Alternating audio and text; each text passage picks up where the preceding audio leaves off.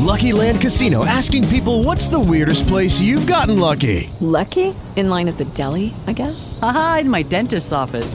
More than once, actually. Do I have to say? Yes, you do. In the car, before my kids' P T A meeting. Really? Yes. Excuse me, what's the weirdest place you've gotten lucky? I never win and tell. Well, there you have it. You can get lucky anywhere, playing at Lucky Land Slots dot com. Play for free right now. Are you feeling lucky? No purchase necessary. Void where prohibited by law. eighteen plus. Terms and conditions apply. See website for details. Hello, it is Ryan, and we could all use an extra bright spot in our day, couldn't we? Just to make up for things like sitting in traffic, doing the dishes, counting your steps, you know, all the mundane stuff. That is why I'm such a big fan of Chumba Casino. Chumba Casino has all your favorite social casino-style games that you can play for free anytime, anywhere with daily bonuses. That should brighten your day a little.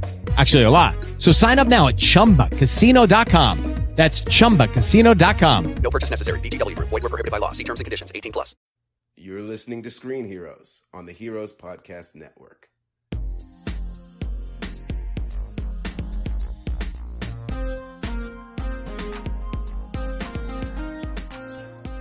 Hello, everyone, and welcome back to Screen Heroes, your film and T V podcast here on the Heroes Podcast Network.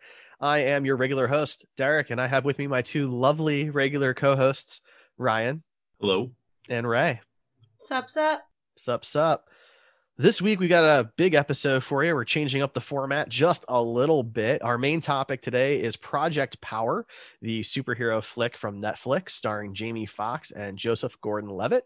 So that'll be after the first break. Of course, we will start with entertainment news, but then after everything, at the tail end of the episode, we're going to talk for a little bit about the latest from The Mandalorian on Disney Plus. So that way, if you haven't watched it yet or whatever, you can listen till then, and then you can hop off. We promise to give spoiler warnings before we go on that. All right. So news this week, what do we got going on in the world of entertainment? So lots of different things. We got a brand new kind of trailer for Justice League, the Snyder Cut, or Zack Snyder's Justice League, or whatever we're calling it these days. This new trailer actually has two different versions, depending on where you watched it. There is a black and white version, but the one uploaded to YouTube on H B O Max's channel is not in black and white. And that was the version I saw. So I was very confused when I saw people talking about it being in black and white. But do you guys have any thoughts about this new trailer and the tiny amount of additional footage? I actually had no idea that there was a new trailer, um, apart from hearing some stuff and seeing some GIFs, GIFs today while I was at work. But uh, I'm glad we finally got it, got the uh, question answered about the hologram that we saw in the old uh, theatrical cut trailer. That everybody was like, "Is that Supergirl? Is that who is that?" No, it's, it's just Superman. Superman. Yeah. yeah, just like everybody thought it was, except for the weird people that thought it was Supergirl for some reason. The weird people. To be fair, he has said, Snyder has said that he wanted to bring in Supergirl into the D C E U. So, in all fairness, Snyder wants to bring in everyone. Yeah, and not only that, he did leave an open pod in Man of Steel. You could see it in the ship. There was a second pod on his ship or something like that, and everybody thought that was Kara, but who knows? Yeah, but it was yeah. nice to get that answer that it was Superman the whole time. Right. Anything from you, Ray? I honestly couldn't figure out what was the new stuff. Uh, the hologram. That, uh, okay. That was basically it. Sweet.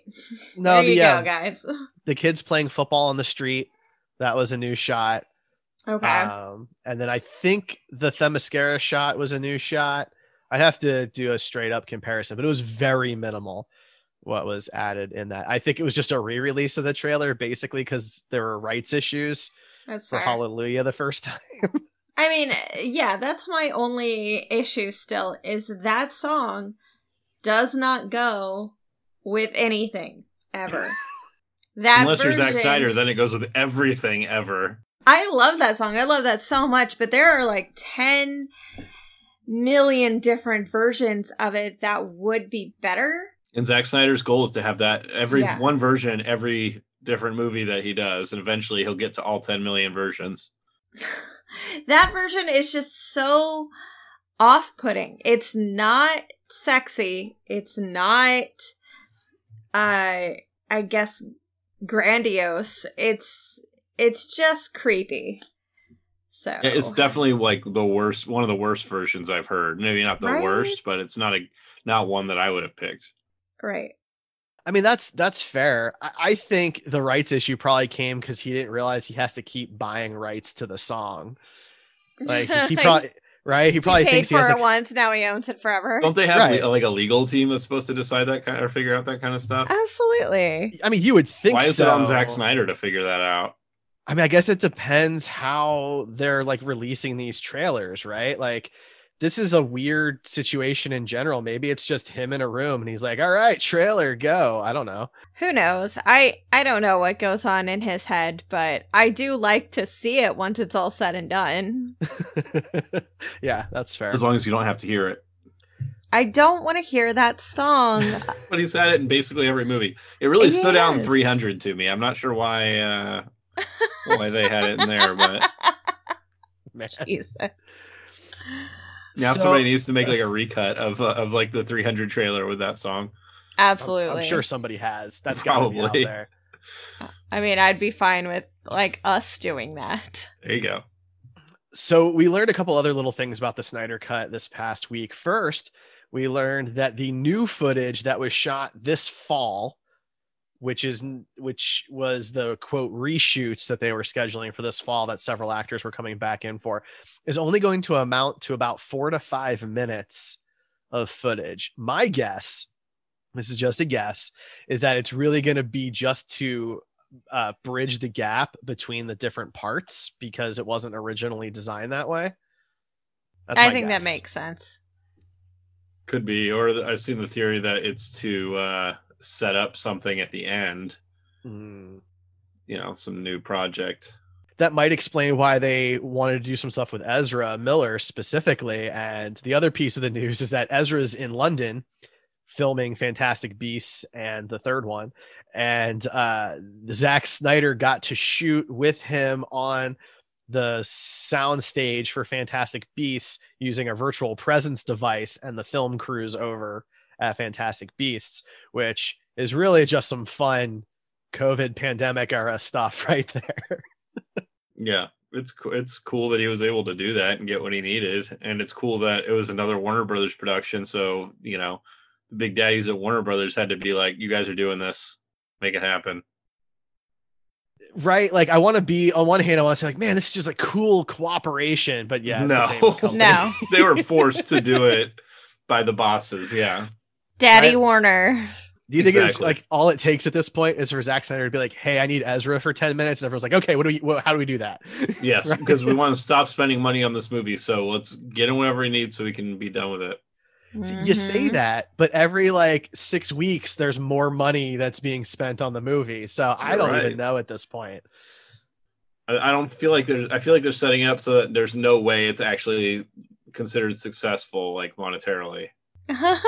On purpose? Yeah. Well, we spent so much money, we just assumed we wouldn't recoup. Exactly. Yeah, maybe. I mean, I don't know. It's going to show as a loss no matter what, how how good or how bad it is.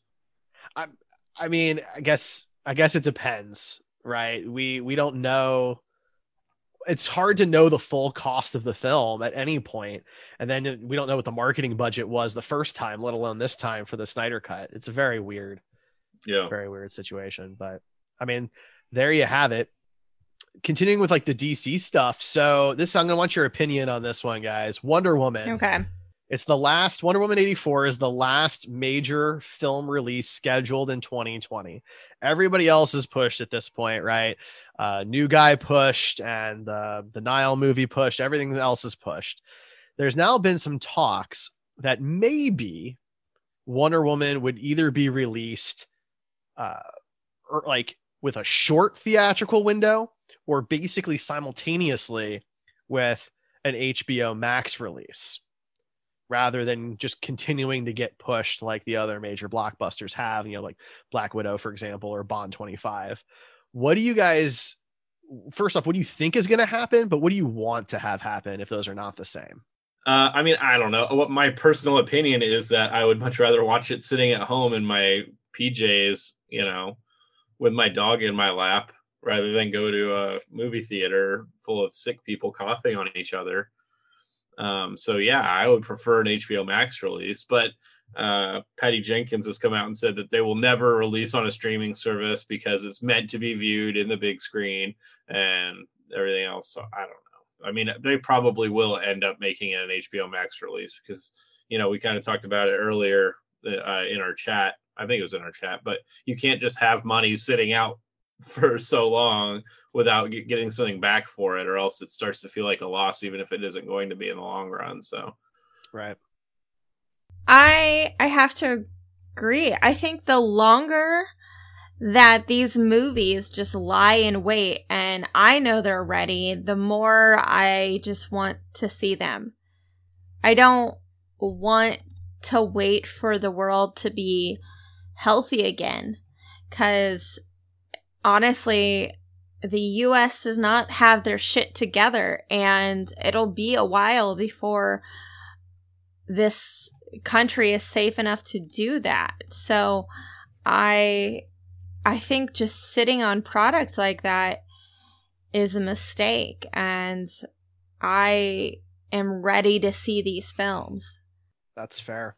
Yeah, I, I'm with you guys on that. One thing I, I maybe think they could do, depending on when they decide to release and what the state of COVID is at that point in time, but the, the Bill and Ted method I thought was smart. They released simultaneously in theaters and V O D. And so that way, the limited seating that theaters have and the people who have access to them could have that option if they choose to go. And then the rest of us could rent it or purchase it through V O D and watch it, you know, this at the same time, essentially. And mm-hmm. v- I know we all kind of want it to, to, to go to H B O Max because we're already paying for that. But I do think that, that the V O D plan would be a little more realistic. They can charge the twenty bucks for it that everybody else would normally charge for it and recoup at least some of that. Right. Because even, you know, if two people see every one of those, it's still ten bucks a person instead of zero. Right. Yeah. So that's kind of what I expect to see. And I'd be fine with that. Obviously, perfect world is H B O Max, but I don't have a problem renting a big movie like Wonder Woman eighty-four. I don't have a problem with it either, but that's what our ideal was. So I'd be happy to. Well, I asked both. I asked what you thought would happen and what would okay, be ideal. Fair. And that's what I think is going to happen. I th- I think they'll do a theater and V O D simultaneous release, depending on the state of COVID. If COVID's as bad as it is right now, when they release, they I think it'll just be straight V O D. I think I'd pay like twenty bucks, but any more than that, I don't know if I'd be willing to go for it. Yeah, and that's the standard. I mean, Mulan was the outlier at thirty. That was a high price. Everybody else has been twenty. Yeah, I would like to keep it. If I pay twenty bucks, I would like that to be mine, but I completely understand if that's also a rental. Yeah, that seems to be the rental price. Usually the purchase price is, is twenty-four ninety-nine instead of nineteen ninety-nine. So you rent it right. for nineteen ninety-nine, purchase it for twenty-four ninety-nine. Um, you know, I, I'm with you there because it's going to end up on H B O Max. I'm a little less particular about that because it'll end up being available to me anyway. And if I'm going to own it, I'd rather have a physical copy. Classic. Classic Derek. Classic. Yeah. All right. Well, the last bit of D C news, because this is just crazy that it kind of came up at all, is Peter Stormare came out and said that there's a sequel in the works for his and Keanu Reeves' version of Constantine, which coincidentally we reviewed earlier this year for its anniversary. Do you, did you guys think that this was even a remote possibility? I think we've joked about it. I mean, I think at this point it's silly to think that there's nothing that's a remote possibility. Uh, uh, you know, everything is possible, you know. I, I I don't know. I like the movie. It just isn't like super cl- close to Constantine uh, other than the name. Um, but if, you know, I can get past that. It's fine. It's a, it was a, it's a cool character. And, uh, you know, we were I think we were all a little disappointed that it never got a sequel when we talked about it the, uh, earlier this year. So it'd be cool, but I kind of, if I had my choice, I would kind of ask them to abandon that and do something that's a little closer to its roots, uh, a little more comic accurate, because that's what I would want personally. But I'd be okay. I wouldn't be shooting down at Constantine two with Keanu if it was going to be a real thing. Again, I completely agree. I would have loved a sequel back closer to when the movie came out. Uh, but since that didn't happen, at this point, I've kind of gotten addicted to Matt Ryan's portrayal, and I would love to see him included. A sequel at this point feels to me like they want to include Keanu in the D C E U before Marvel can get their hands on him. And if that's the case, if that's the plan, then, you know, they better act fast, because right now Keanu is box office gold, and that's just really what companies are looking at, obviously. Like, the only reason people are talking about Constantine two is because Keanu is on a hot streak right now. So I if they do it, I hope it's good. The character was fun. Peter Stormare as uh Lucifer was great. I would love them to bring back Rachel Weisz. It's, her character was awesome, but yeah, Peter Stormare was was absolutely a highlight of that movie, and he was probably mm-hmm. one of the best portrayals of the devil in film, period, in my opinion. And he only got yep. like ten minutes or something of screen time. So, yeah, one scene, and he kills it. Yeah, at the very least, seeing more of him as the devil would be worth it. You know, I, or I just keep him and reboot the Constantine character. Like I said, as much as I love Keanu, I'd like to see something a little more comic accurate. Well, you don't even need Keanu, but the problem is that the same character is currently on a Netflix show. You know, Peter Stormare and the one on Netflix, that Lucifer, are technically the same character. Neil Gaiman created them both, or created the same guy, so uh, it could get a little dicey as to who they want to continue in the D C E U, if they want to continue anybody. But yeah, Peter Stormare was just absolutely insanely good. His, as soon as he steps on screen, your eyes are like drawn to him. For sure. Yeah. I, I mean, I'm a Peter Stormare fan anyway, let alone as good as a job he, as he did in this. Mm-hmm. I don't think we have to worry about the casting stuff and multiple versions, because the D C E U is is steering very hard into the multiverse. Oh yeah, right? And that's both on the big and small screen. So I don't really see an issue with the Lucifer show and the Constantine character Lucifer being different. I don't think anyone's going to really care about that. Okay.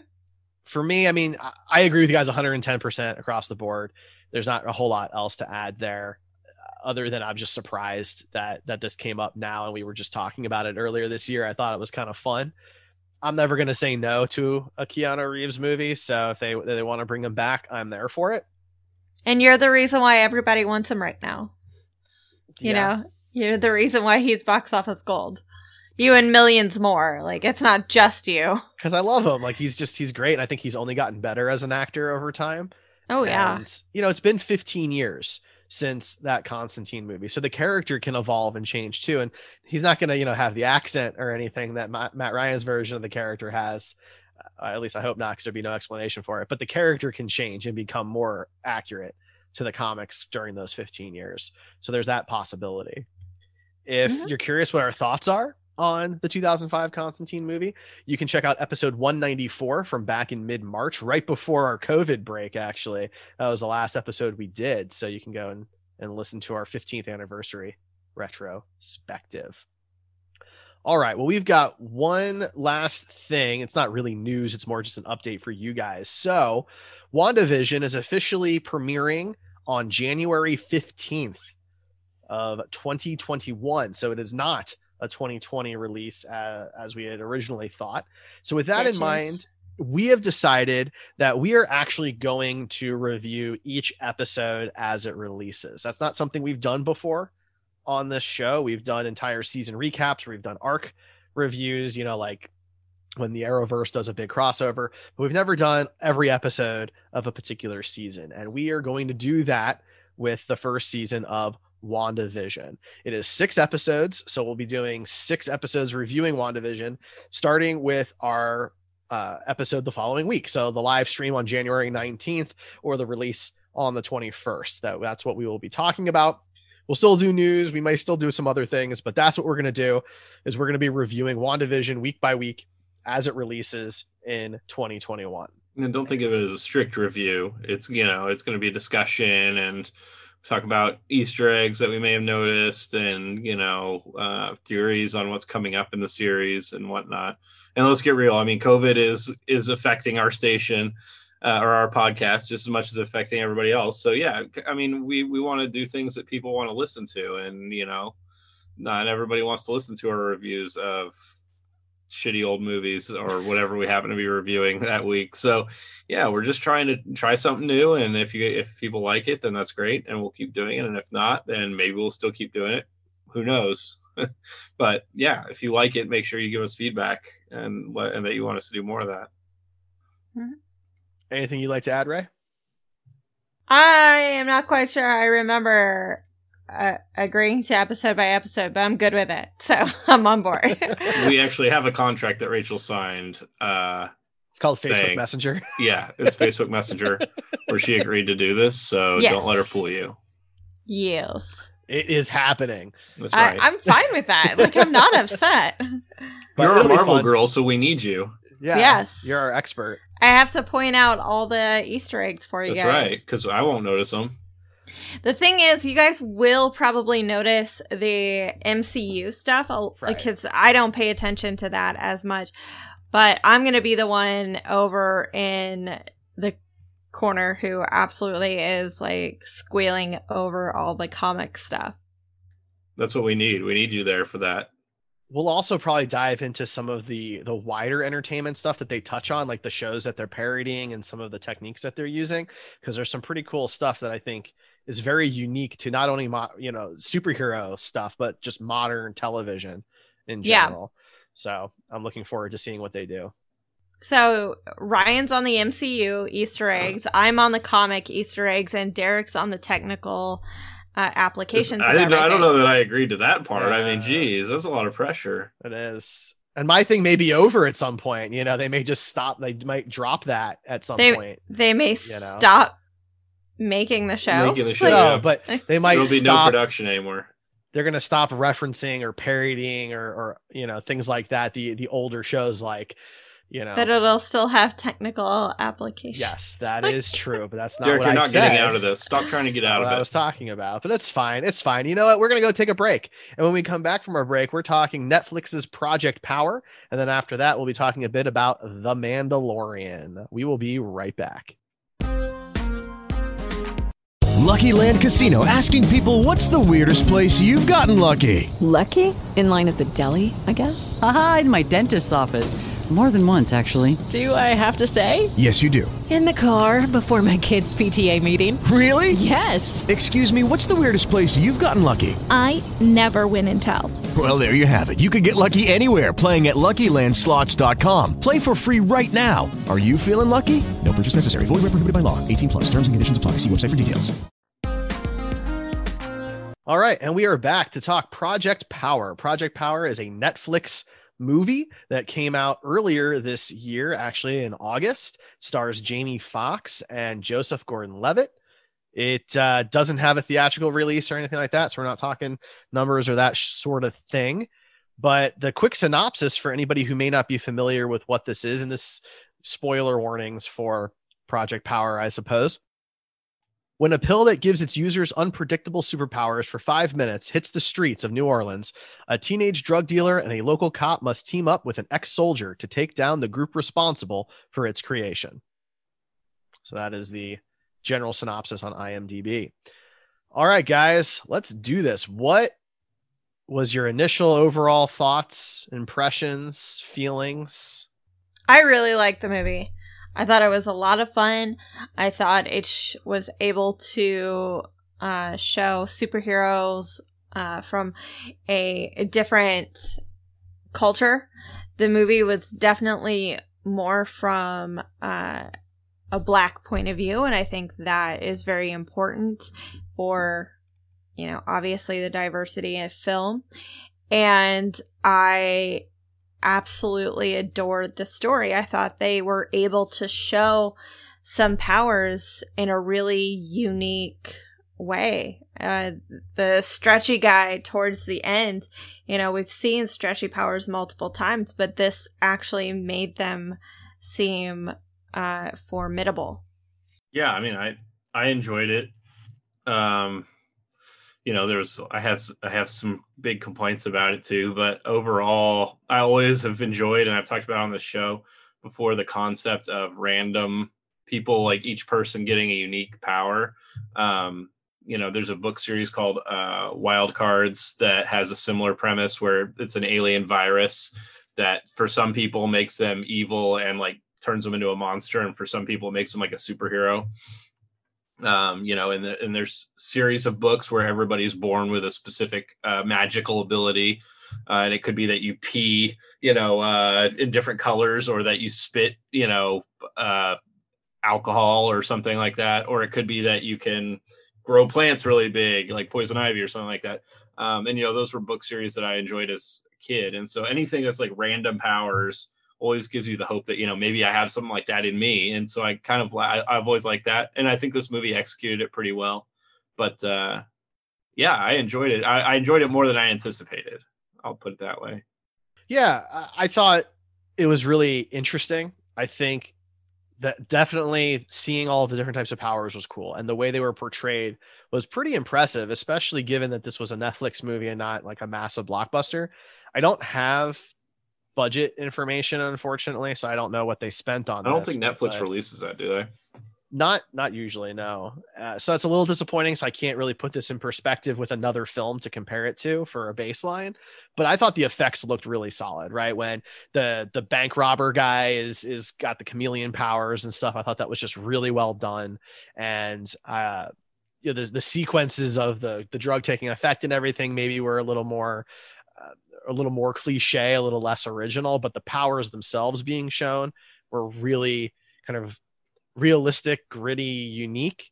It felt very, I don't know. I f- it felt kind of like a slightly better incarnation of what we've seen from the live action X-Men movies. Mm-hmm. From that standpoint, just the, the, the powers themselves. Um, you know, there's, there's a few, a few little issues that I have here and there, but yeah, overall, I was really happy with this. I thought that the main cast, Jamie Foxx, Joseph Gordon-Levitt, and Dominique Fishback, did a really good job. Um, I was floored to find out that Dominique is actually, t- well, she was twenty-nine when this movie was made. I, that was really surprising to me. She does not appear to be like thirty, but, uh, you know, I thought that was just kind of interesting. What did you guys think of the pill itself? Like how it worked, you know, it was timed for five minutes. Uh, the, ex- the the the vast range of it working either really well or really, really badly, how it was portrayed. What do you guys think of the pill? So I have thoughts. First of all, the way they made it look never makes me want to take it.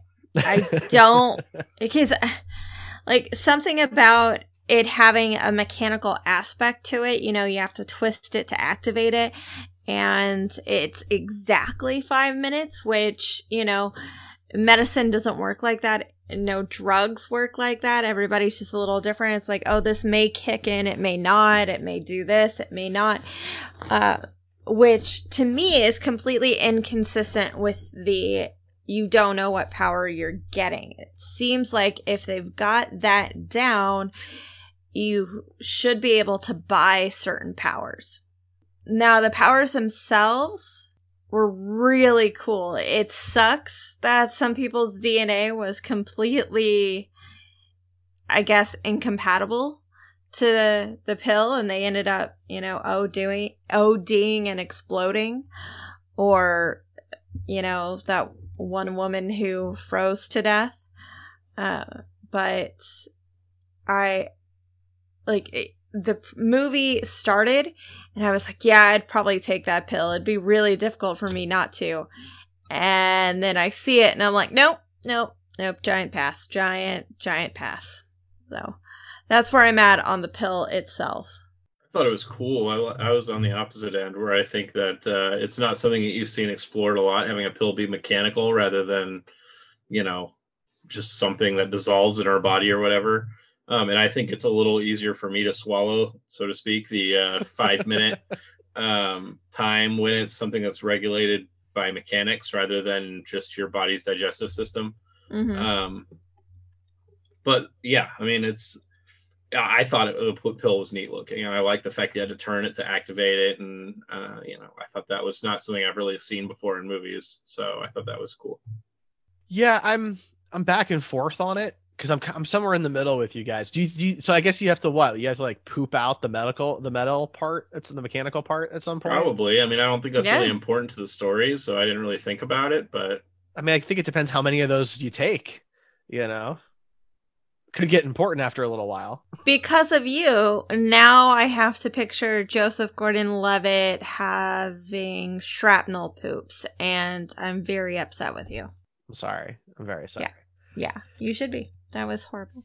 I apologize. I do. It did look cool, though. It definitely didn't look like something I'd want to put inside my body either, but, you know, I thought that it was a neat way of showing it. It kind of took the next step from Limitless. Did you guys see Limitless at all? So that was uh, not quite this level, of course, but the idea is you take this pill and it unlocks your brain's potential. It's another one of those we only use ten percent of our brain things, and this was like which the if next... we did we'd completely like fall over and be drooling and we couldn't like use anything, and yeah no so so this was just kind of the next evolution, I think, the next step from what those pills looked like and the way they, those were portrayed. So I appreciated that. It, the, the twisting mechanism was really cool until they kind of ignored it in a pivotal scene, and that was a little disappointing. So when you're talking about the Jamie Foxx scene, yeah, they, they didn't ignore it. He did it with his tongue. Yeah, he did. He spun it with his tongue. Yes, yeah, you've seen people that can tie cherry stems and knots okay. with their tongue. I'm pretty sure I mi- that. So that's not the scene I was talking about, but I missed that he did that. So it answers the scene anyway. I was talking about the one where he was handcuffed to the chair still, but if he could do it with his tongue, then I guess it doesn't matter. I didn't realize that he did that. I missed that. Okay. Problem solved. Done. Now, this takes place in New Orleans, which for me, I thought was really cool because every freaking movie has to take place in like Chicago, New York, or L A. And mm-hmm. it's nice when I get to see something that is taken seriously, that is in kind of a sci-fi or superhero style genre, but in somewhere else, right? It's one of the reasons, you know, I love that Shazam was in Philly. I love that this is in a different city. This is in New Orleans. Did that do anything for you guys? I thought it was super cool. Yeah, I completely agree. And I'm on the same page. A huge issue I have with Marvel comics is ninety percent of them all take place in New York City. And anytime they address the rest of the U S or the rest of the world, even, they completely ignore any crime that happens there. They kind of blow it off. Like everything happens in New York, and it's, it just, it gets old. It gets repetitive. Like you can only see the uh, Empire State Building drawn so many times. And I I loved it. I love that they picked a different city and all the Saints references here and there. Uh, they really used the city to its full potential. And I I thought the city was a decent uh, character in itself. I'm not really in the same camp as you guys. Uh It was fine, but I thought they went like way too heavy with it. Mm. Like, I don't need twenty Katrina references in the span of an hour and a half to that was remind, a lot. remind me that this is what New Orleans has been through. And that's not going to age well, because at a certain point, p- kids won't be really getting taught about Katrina and they won't remember it. Um, you know, the the Saints jersey and like, I don't know. It, it, there was a, it was a lot. And uh, it's fine. I was it was cool. If they had been more subtle with it, I think it would have been better for me, because um, I thought one thing this movie did really well, and I think you guys kind of touched on it, was showing us a different, uh, uh, like more urban, I guess, maybe is the term, uh, life that we don't really see in superhero and sci-fi movies.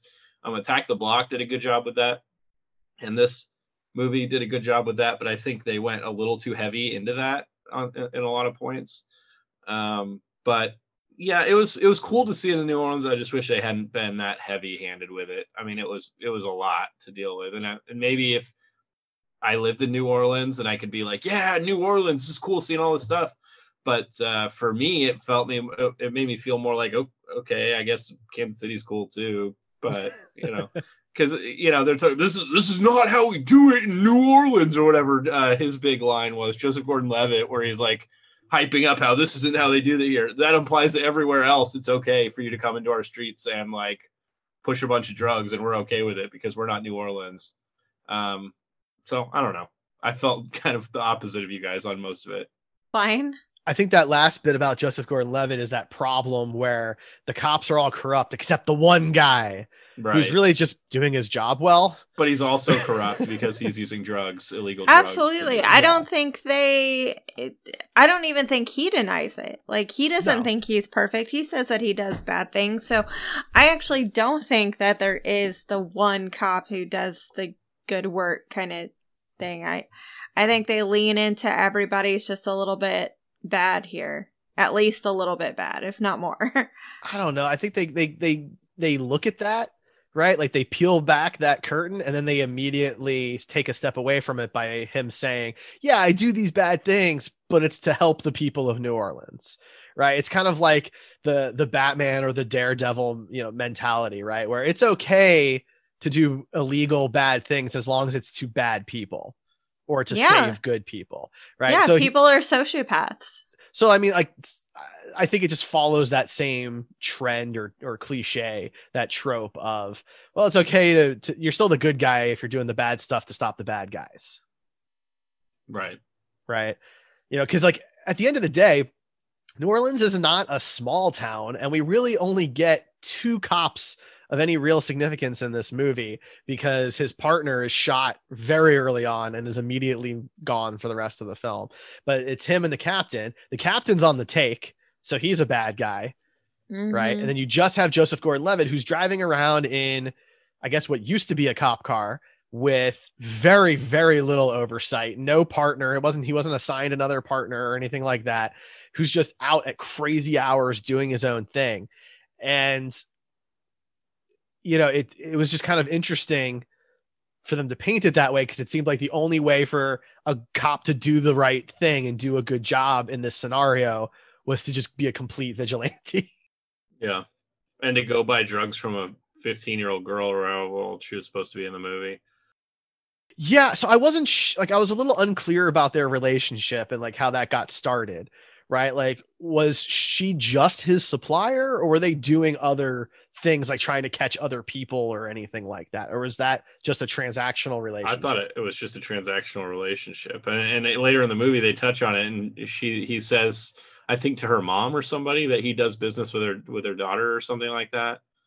So I wasn't sure if that was just like cover or not. Could have been. Know? Movie doesn't really explain it. So it's okay. Kind of at our discretion to figure out what we want to think.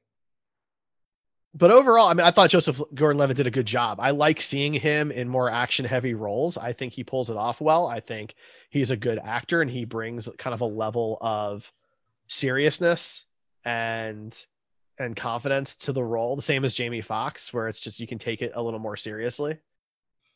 I, again, kind of disagree. Um, I thought the girl uh, was the best of the three of them, personally, and that Jamie Foxx and uh, Joseph Gordon-Levitt, they were good for like, I would say like eighty percent of the movie, but then the other twenty percent, it was way overacted and took me out of it. Like, it was not believable that this person would act like this.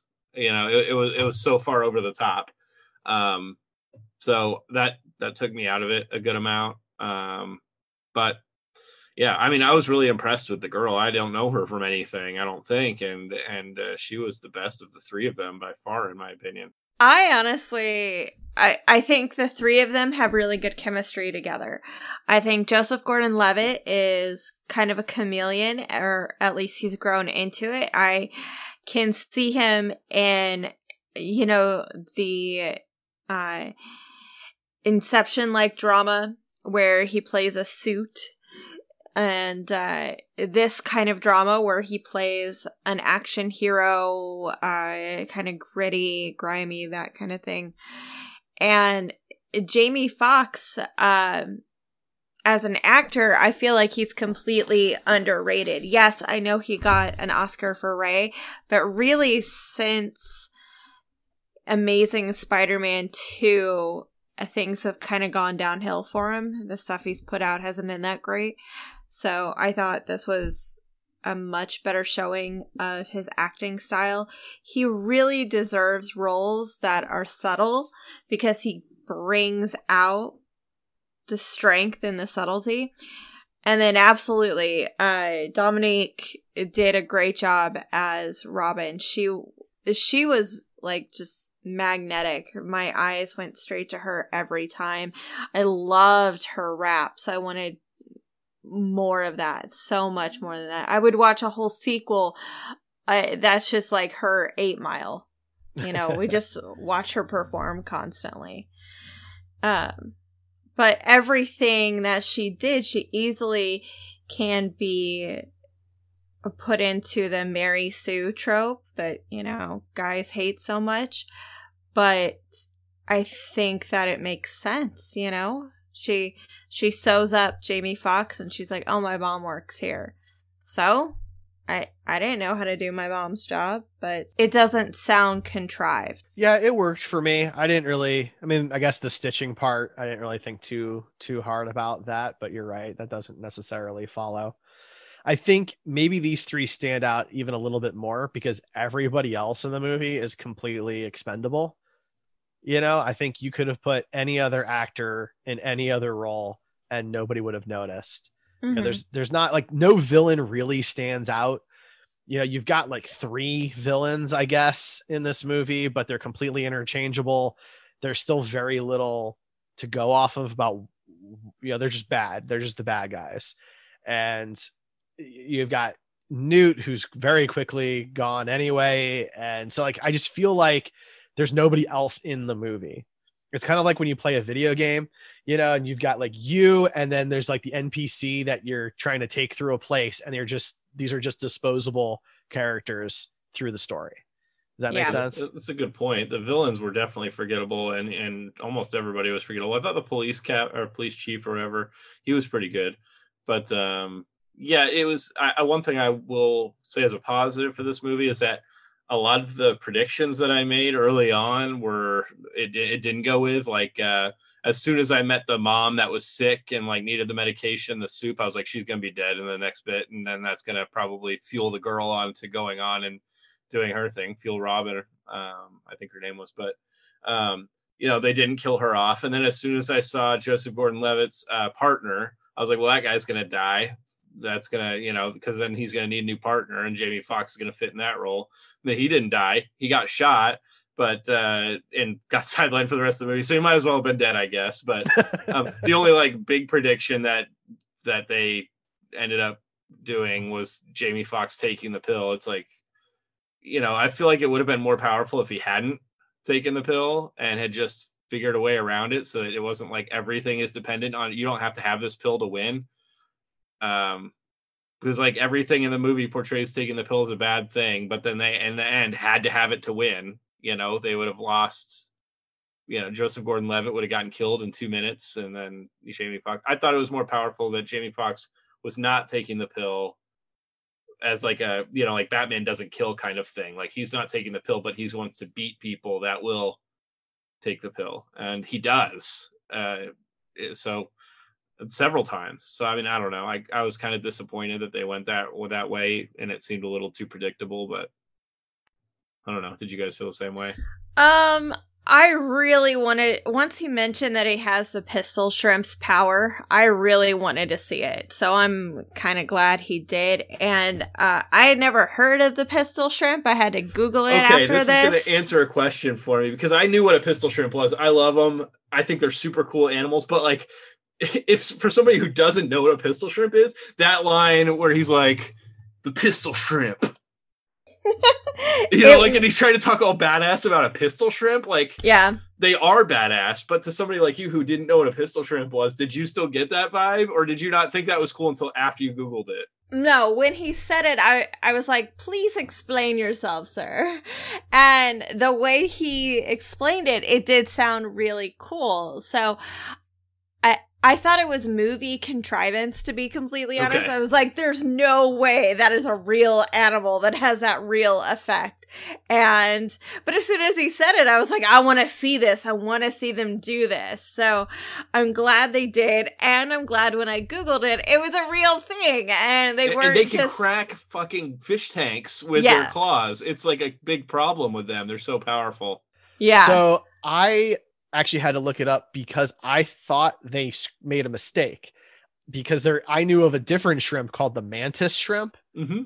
that has almost the exact same abilities. It's very, very, very similar. Yeah. And there's even like a bunch of articles comparing the two. So I thought they screwed up. That's so I was fair. Like, wait a minute. I thought it was something. Yeah. But uh, so that was really interesting. I, I was totally fine with him using the pill if they had let him die. What ruined it for me was that he goes and he does it. It's a really cool sequence. I thought the special effects were great. I thought they did a really good job showing this very strange power that is not a human ability in any way, right? And it, it, it did a really cool job she, showing the guys disintegrate, the bullet melts, you know, and he brings the crane down. I thought it was really cool.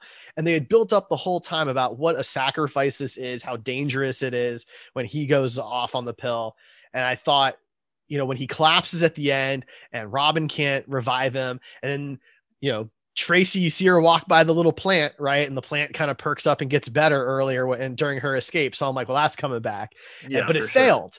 Right. Her healing failed. I was like, man, that was really good. Like they kind of built that up. They got up my expectations that it was just going to be another happy ending, but they're not going to do it. They're really going to stick to it.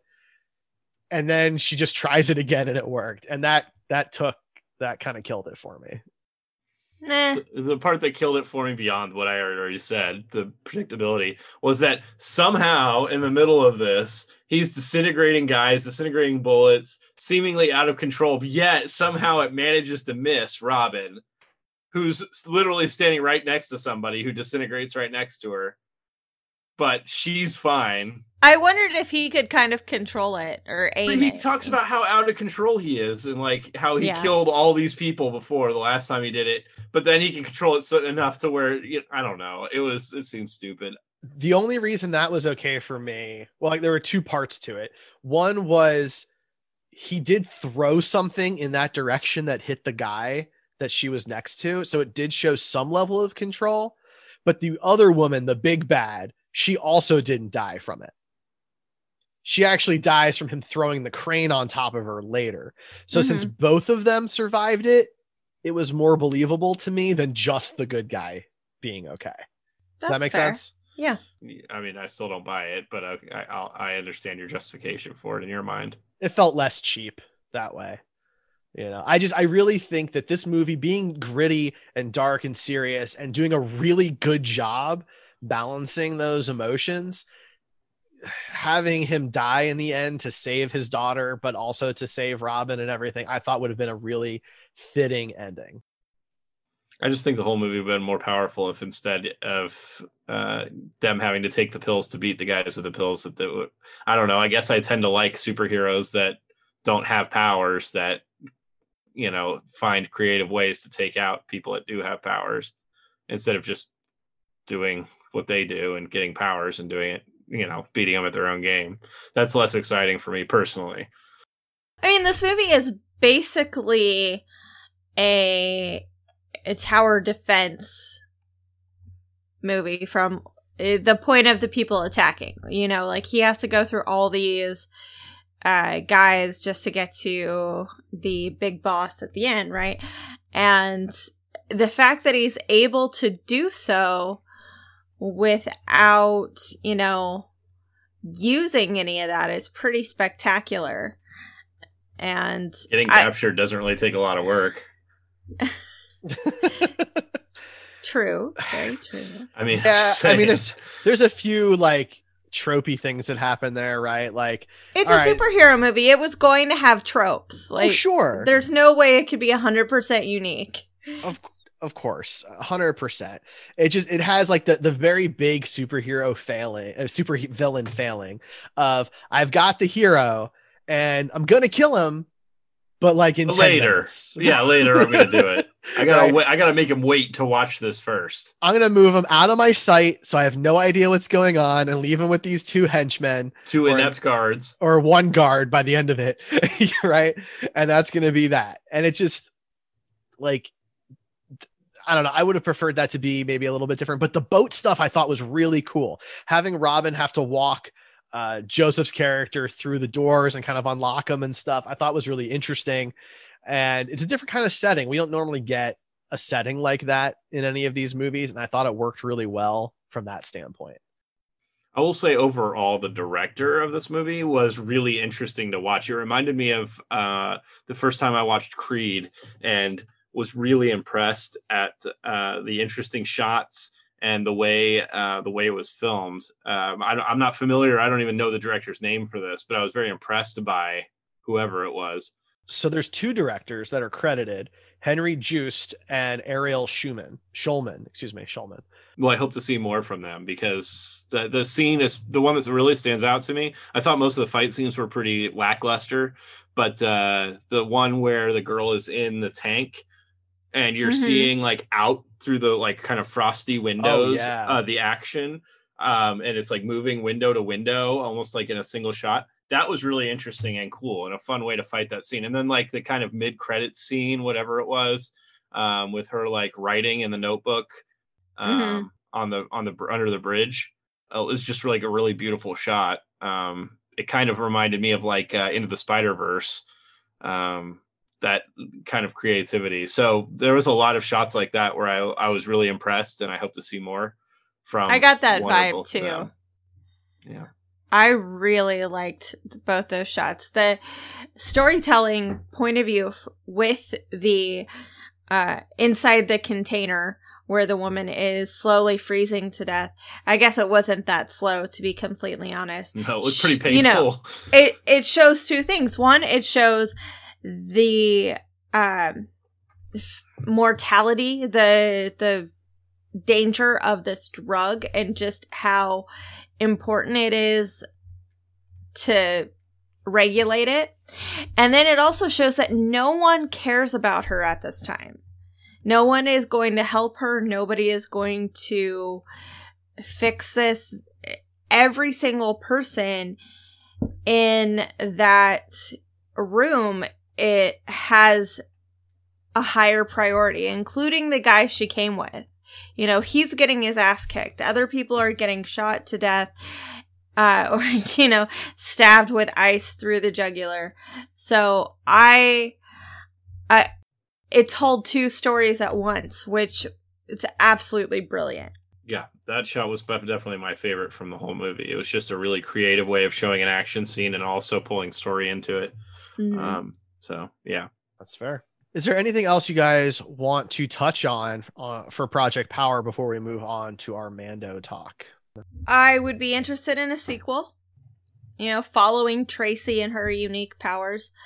I would be uh, definitely interested to see those particular uh, directors get a hold of a bigger budget superhero film. Definitely, you know, agree. If they aren't approached to do, you know, television or Disney Mandalorian, or, you know, they could definitely direct a few episodes of the Justice League Dark show once that's a thing. I would adore that. And then, you know, possibly bigger, better stories. Fair enough. Fair enough. Awesome. All right. Well, yeah. That's that's going to be it then for Project Power. I uh, hope you enjoyed our conversation on that. We're going to take a short break. And when we come back, we're going to be talking about The Mandalorian and stuff that's happened in the, the most recent episode, Chapter eleven. So spoiler warnings for that. We'll be right back. Hello, it is Ryan, and I was on a flight the other day playing one of my favorite social spin slot games on Chumba Casino dot com. I looked over at the person sitting next to me, and you know what they were doing? They were also playing Chumba Casino. Coincidence? I think not. Everybody's loving having fun with it. Chumba Casino is home to hundreds of casino-style games that you can play for free anytime, anywhere, even at thirty thousand feet. So sign up now at Chumba Casino dot com to claim your free welcome bonus. That's Chumba Casino dot com and live the Chumba life. No purchase necessary. V G W. Void where prohibited by law. See terms and conditions. eighteen plus. All right, and we are back talking The Mandalorian. So the most recent episode, Chapter eleven, was called The Heiress. And we thought it'd be fun to talk a little bit about this because our sibling show, Echo Station, covers Star Wars. That's what they are. They're a Star Wars podcast. And so they're doing what they call the Mandafetso and are reviewing the episodes of The Mandalorian uh, as they release bi-weekly. So you can get a new episode from them this week. They cover chapters ten and eleven on that episode. So you can go check them out. Echo Station. But we also love Star Wars and we've really been enjoying The Mandalorian. So we thought we'd also talk a little bit about The Mandalorian. And I think the things that they look at, look at over there are a little different than the things we look at. So definitely sometimes. It won't be, uh, it won't be us saying the same stuff they did. Well, we definitely have different perspectives, I think, you know, when we're talking Star Wars. So let's let's kick things off, guys. Let's wh- what do you want to touch on first here? There's there's some big big, you know, low hanging fruit. There's some some smaller stuff. Is there something that really caught your eye on Chapter eleven? Well, we could probably talk about all three of the episodes in season two, I'd imagine, because sure. uh, you know, we haven't at all. Um, let's do it. Uh, I think that se- the se- second episode was the worst of the three so far. It was definitely more of a filler episode.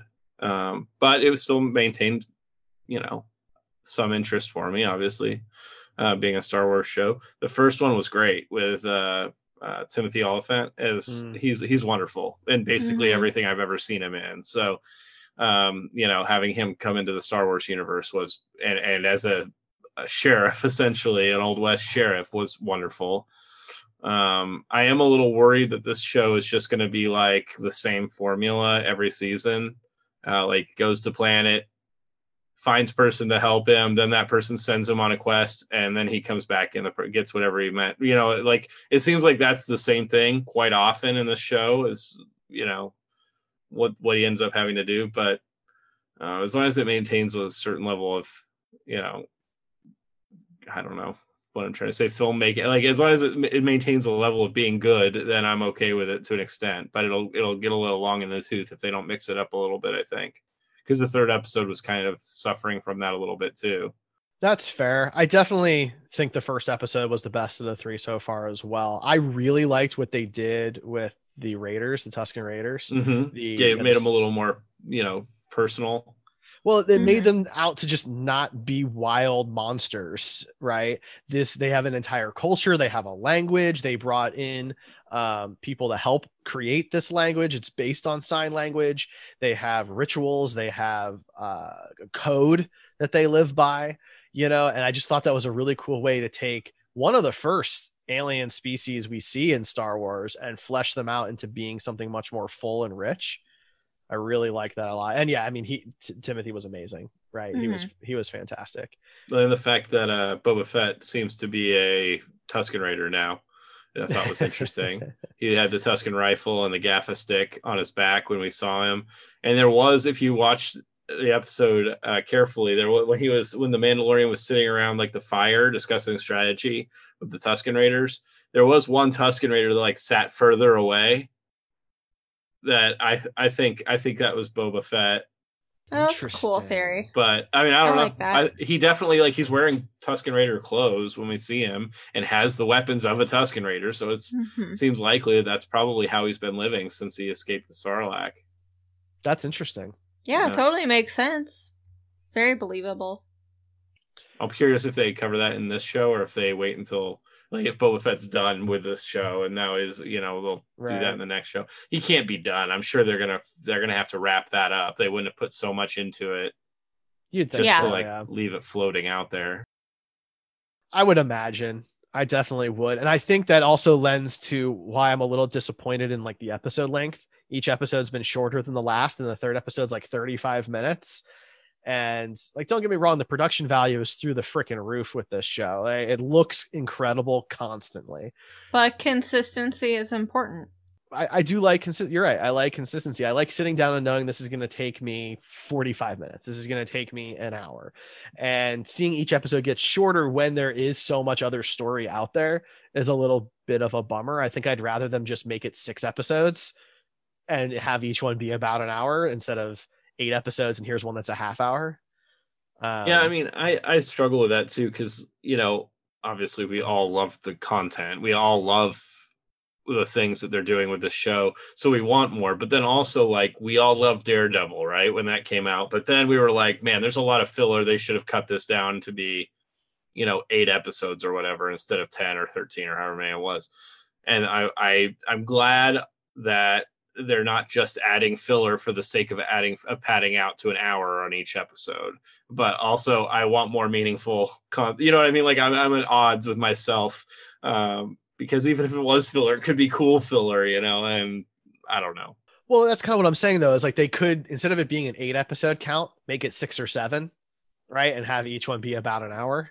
Sure, right. But we don't know that they're not the, all this, all these story things that you want done. We don't know that they aren't going to be doing those in in the in, in what they have. I mean, mm-hmm. Well, right. But I guess what I mean. So it's not like unexplored territory necessarily. Yeah. But like you're talking about, like episode two is really mainly filler. Yeah. Right. Like the episode doesn't really serve much of a story purpose. Nobody really. At grows. Least not yet. I mean, I suppose it could pay off later, I suppose. I'm I thinking I'm thinking the, the Yoda eating the eggs come back thing. Or, oh, okay. No, I'm thinking the eggs thing with Yoda was something, you know, that it, that that was important. Well, so so to that end, you could have taken episodes two and three, which combined for like an hour and fifteen minutes, right, and cut down the ice planet stuff a bit, and still had Baby Yoda eat a few eggs, right, on that journey to to the planet. That's all I'm sure. trying to say. Like I just I don't know. I just feel like the pacing's a little weird. But they're wanting you... to they're wanting to keep the show running as long as they can. The more weeks that they have of this show, the better for them. So mm-hmm. And I think that's that's the root of the problem, right? Probably. Is that people like like I've heard a lot of people lean back on the well, this gives the directors and the writers the the freedom to tell the story they want to tell. And like I don't think that's really what it is. I think it's what you just said. They want to stretch these out. They want people to subscribe. And if if if they can get to eight weeks, then people are going to switch over. Now they got three months of the service. Instead yeah, of and if they can keep one. It going until WandaVision comes out, exactly. Then they don't have any breaks on service. So if people right. want Star Wars and they want Marvel, and that's what the big ones they want on Disney. So, you know, I think yeah, it's a it's, very good point. Yeah, I do. So I actually really liked episode two. I don't think it has any specific weight on the rest of the series. I can't see any like connection, but I thought that uh, a huge issue with Star Wars, and I'm just talking the eleven films because that's what I've seen. I I don't know the books, the games, the uh, cartoons at all. So that's what I'm talking about. The original trilogy fails for me in the sense that Lucas created this massive universe, but never got to fill it out.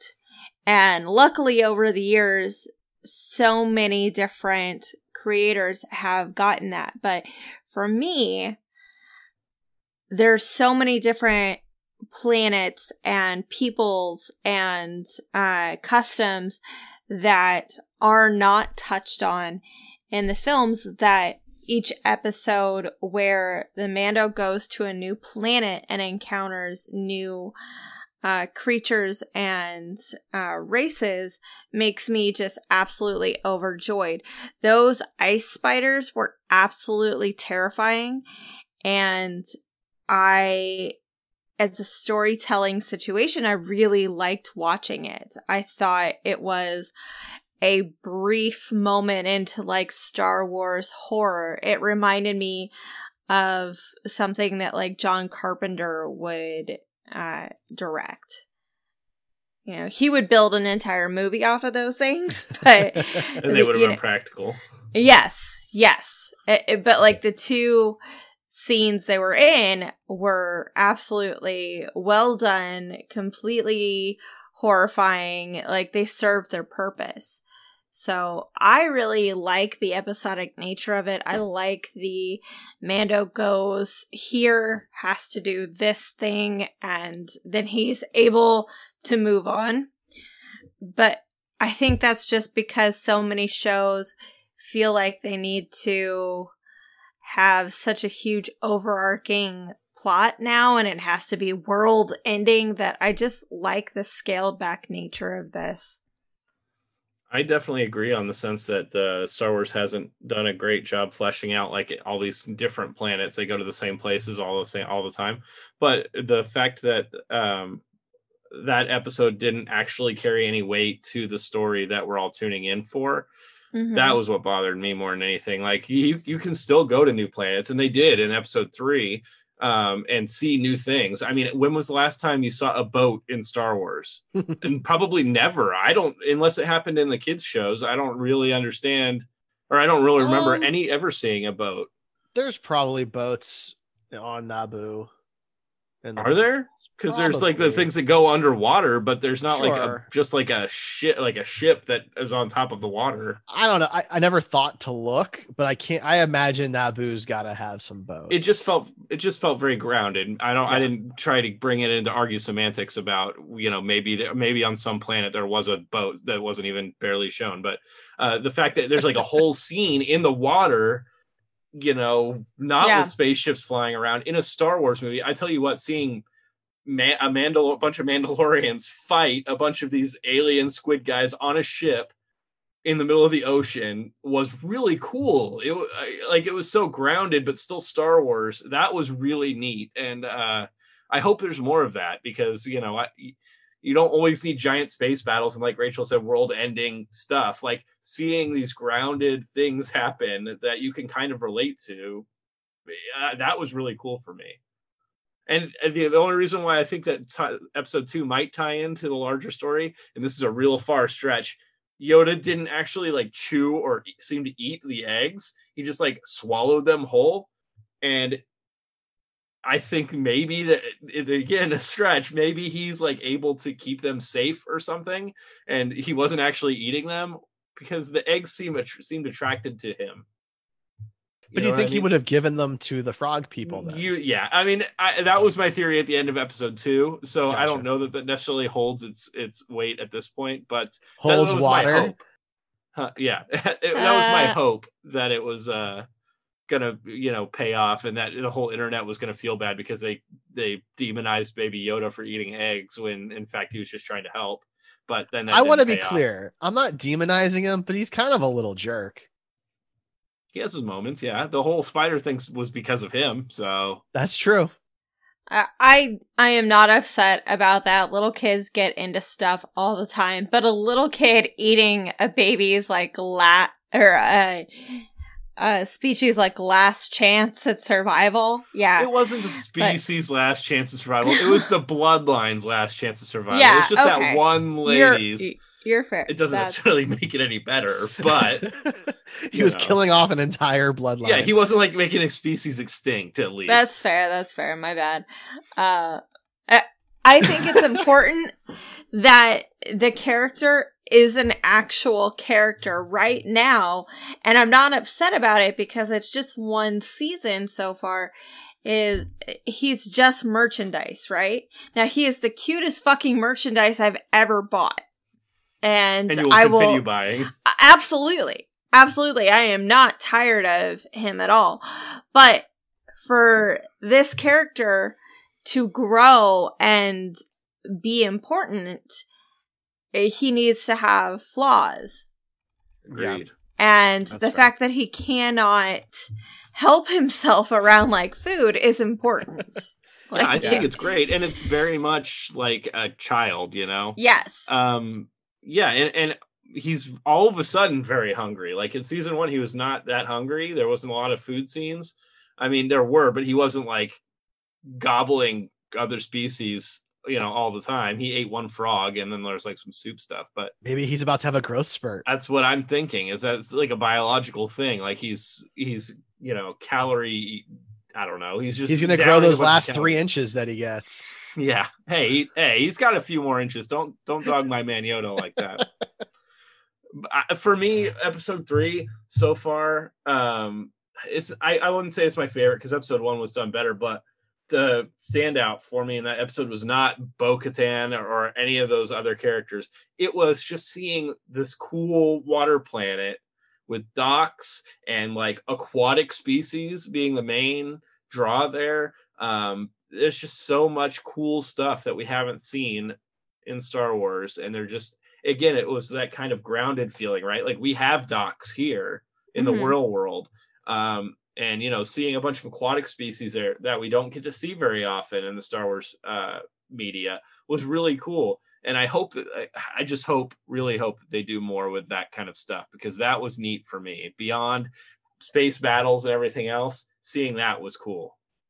I completely agree. I absolutely cannot stand that every single sci-fi and fantasy planet has like one kind of terrain. You know, Hoth is the ice planet.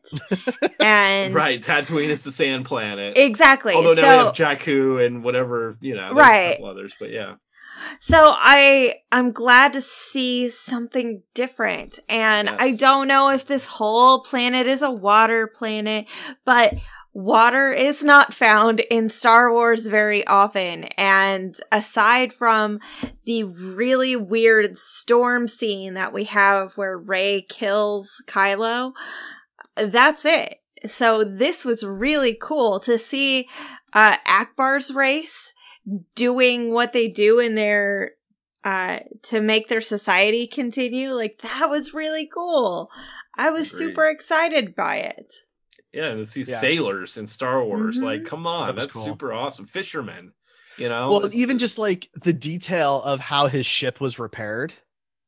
Yeah. You know, yeah. like, it's being held together with, like, nets and fishing rope and different, you know, wood planks and things of that nature. And I just, I thought that that was really clever, because another sci-fi show, like Star Trek, would have just fixed the ship. Yeah. Right? Yeah. And that would have been the end. Star Wars has always been about like being dirty and grimy and not doing things right. That's been like what separates it from Star Trek in a lot of ways. Yeah, but I think this this took it even a step farther in a, in a good way, in a very good way of showing the detail of that, right? Because like the Falcon gets beat up a lot in the movies, and short of it getting a new dish in the pre in the sequel trilogy, not a whole lot really gets patched, right? You're not seeing different panels or anything like that. This got to sh- got to see that. You got to see a ship really get beat up and have it be repaired in a subpar way that felt very real. I liked that a lot. And the weird cephalopod that came down at the end. That, that was just creepy. it, it it totally was.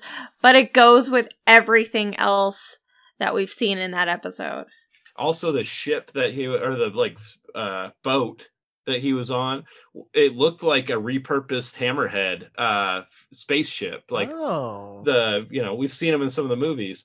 Um, it, if you look at it, it looks like one that they repurposed into a boat, which I thought was a really cool detail. It kind of goes along the same, like the uh, speeder that the uh, sheriff had in the first episode looked like a repurposed engine from a uh, pod racer. Yeah, it um, did. So I like that that we're seeing that now. Like those things we saw in the early movies are now not working as well, and they're being repurposed into other things. I, I think that's great. And I, I yeah, I Filoni is wonderful, and I hope that he continues doing mm-hmm. so much awesome stuff like this. I'm glad you brought up the pod racer thing, because I had forgotten about that, and it was like the coolest thing, like such a great little detail. Well, people right? are like, it's Anakin's pod racer. It's not fucking Anakin's pod racer. The universe isn't that small, okay? But it is a pod racer engine, and I love that they took something from the Phantom Menace that was really there just for kids, so they can make a video game. But was a also a game cool I part. love, by the way. Yeah, it's a cool scene. Or yeah. group of scenes, I guess. And to see that that technology survived in some capacity is fun. And to it's still be used, nod. yeah. Yeah. I thought that was super cool. I'm glad it wasn't like him riding a full pod racer. That may have been maybe a, t- a, a just a tidbit too much, but yeah, I think they did just just enough with it. Yeah. And I think maybe that's the key here, is that what Filoni and Favreau have been able to, to do is really walk that line between, you know, fan service and and just world building. Yeah. You know, it's a tough line to walk. It really is. And sometimes we want fan service, you know, but they've really walked that line well. And I think that's what helps make the show really successful mm-hmm. from that standpoint. Uh, now we do get more Mandalorians. We get Bo-Katan, who is a fan favorite of many, many people. Uh, she's played by Katie Sackhoff, who voiced the character on Clone Wars and Rebels.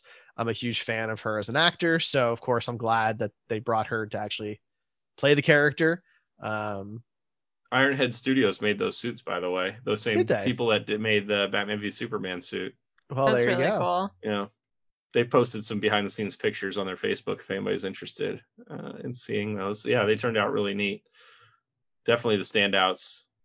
It was a, it was a cool collection of scenes, like when they're when they're boarding the the ship and it's trying to take off, and they're doing all of this during takeoff and fighting through, and they, you got to see some thermal stuff, which I thought was really cool. And um, the the captain guy was, I thought, just, you know, kind of a good character. I thought he really handled all that well. It was just a good collection. I thought that the story in episode three was was good. I just wish maybe it had been a little meatier. As someone who, who appreciates action scenes, the, the best part of those Mandalorians for me was seeing how different they are than our Mandalorian. Like, uh, you can tell that these are like soldiers trained in like group tactics, because the way they fought together was like flawless. It was, you know, they were all used to fighting together. They knew what each other was going to do. They were able to read each other and work together. Whereas, um, you know, our Mandalorian is a loner who's not used to having other people and working with other people. And he fights that way too. He's like, he'll, he'll let himself get punched. If it knocks his helmet into somebody back behind him, you know, he'll, he does these things because he's used to being the only one there. So having them all fight together and seeing how different they were was really cool. And also finding out that, uh, Mandal- that our Mandalorians group was a, uh, like an extremist cult version. Yeah. And that he's actually like the extremist and not the normal one. That was really cool too. So I, I yeah, same here, because it, it goes back to what I was saying, that every planet is just one thing. And I, forever I thought the Mandalorians were, you know, like everybody is a bounty hunter slash warrior, and everybody never takes their mask off, and everybody is like this. So I like seeing some diversity brought to it. And I like that he is completely unaware that he's the extremist. Yeah, it was so great to see that. So cool. And yeah, I'm curious to see that. If he adopt, adopts, like, you know, and starts taking in things, because she's like the literal Mandalore, or has been in the past. And so, you know, you should probably listen to her. Like, right. So, I mean, my theory there kind of falls in line with what Pedro Pascal wants, right? Because he wants to be the guy in the suit, and it's a lot easier to to convince people to let him do that if he has to take the helmet off on a regular basis. Right. Right. So if you start having it where he really only wears the helmet when he's on a mission and he's in combat or about to be, and he has the helmet off the rest of the time, then hey, he gets to be your guy. We'll look at like Iron Man and Captain America and Thor, like all these guys wear headgear, but they find any reason to take it off. I mean, exactly. Thor lost his headgear, you know, ten minutes into the first movie. So, uh, you know, I, it, of course there it's, it seems very likely that that's the way they're going. And I'm fine with it because they're explaining it well. And it was a question yeah. a lot of people had after the first season. Why can Bo uh, take her helmet off in, in the uh, cartoons, but then this guy can't? You know, something's weird there. And that was how they explained it. And I thought that was really a great way of doing it. And I'm hoping to see some growth um, from our Mandalorian about, you know, that he adopts the more widespread principles, and maybe that'll put him at odds with like the blacksmith armorer person and some of those uh, people that he worked, he's worked with in the past. This is fantastic. It's going to create new story opportunities for the writers. It's going to create conflict between uh, the people that he is used to surrounding himself with and uh, ones that he is surrounding himself with now. And it's going to create an opportunity for us to actually have Pedro Pascal more involved in the show, which is what he wants. So I think all around, the Bo-Katan uh, storyline it needs to continue. I think it's a good thing. And I think that's a good note to end on this week. Uh, this section went a little bit longer than than we really anticipated because we covered three different episodes. So if we continue this, it'll be, you know, just covering whatever the next one is. But I think that's a good place to stop for us this week. Next week, we are celebrating the tenth anniversary of Tron Legacy. So we'll be discussing both Tron movies, I'm sure, to some extent next week. So those are available on Disney Plus as well, if you'd like to watch and then talk uh, with us in chat about that, because we record this live Tuesday nights at nine p.m. Eastern in our Facebook group, the Screen Heroes Podcast Forum. So you can find us facebook.com slash group slash Screen Heroes. We are doing a D C casting tournament. You can come vote for your favorite D C castings in the group as well. We post news and memes and other fun things. Of course, you can find us at Screen Heroes Pod on Twitter or heroes podcast dot com. And the show is available for you to subscribe to on Stitcher, iHeartRadio, Spotify, Spreaker, Podcast Addict, and so many more podcast services. I am the Star Trek dude. You can find me out there on Twitter. Ryan, where can people find you? Uh, at Buster Props. And Ray, where can people find you? I'm at Siren Ray. Fantastic. We are Screen Heroes on the Heroes Podcast Network. Thank you for joining us. We'll catch you next week.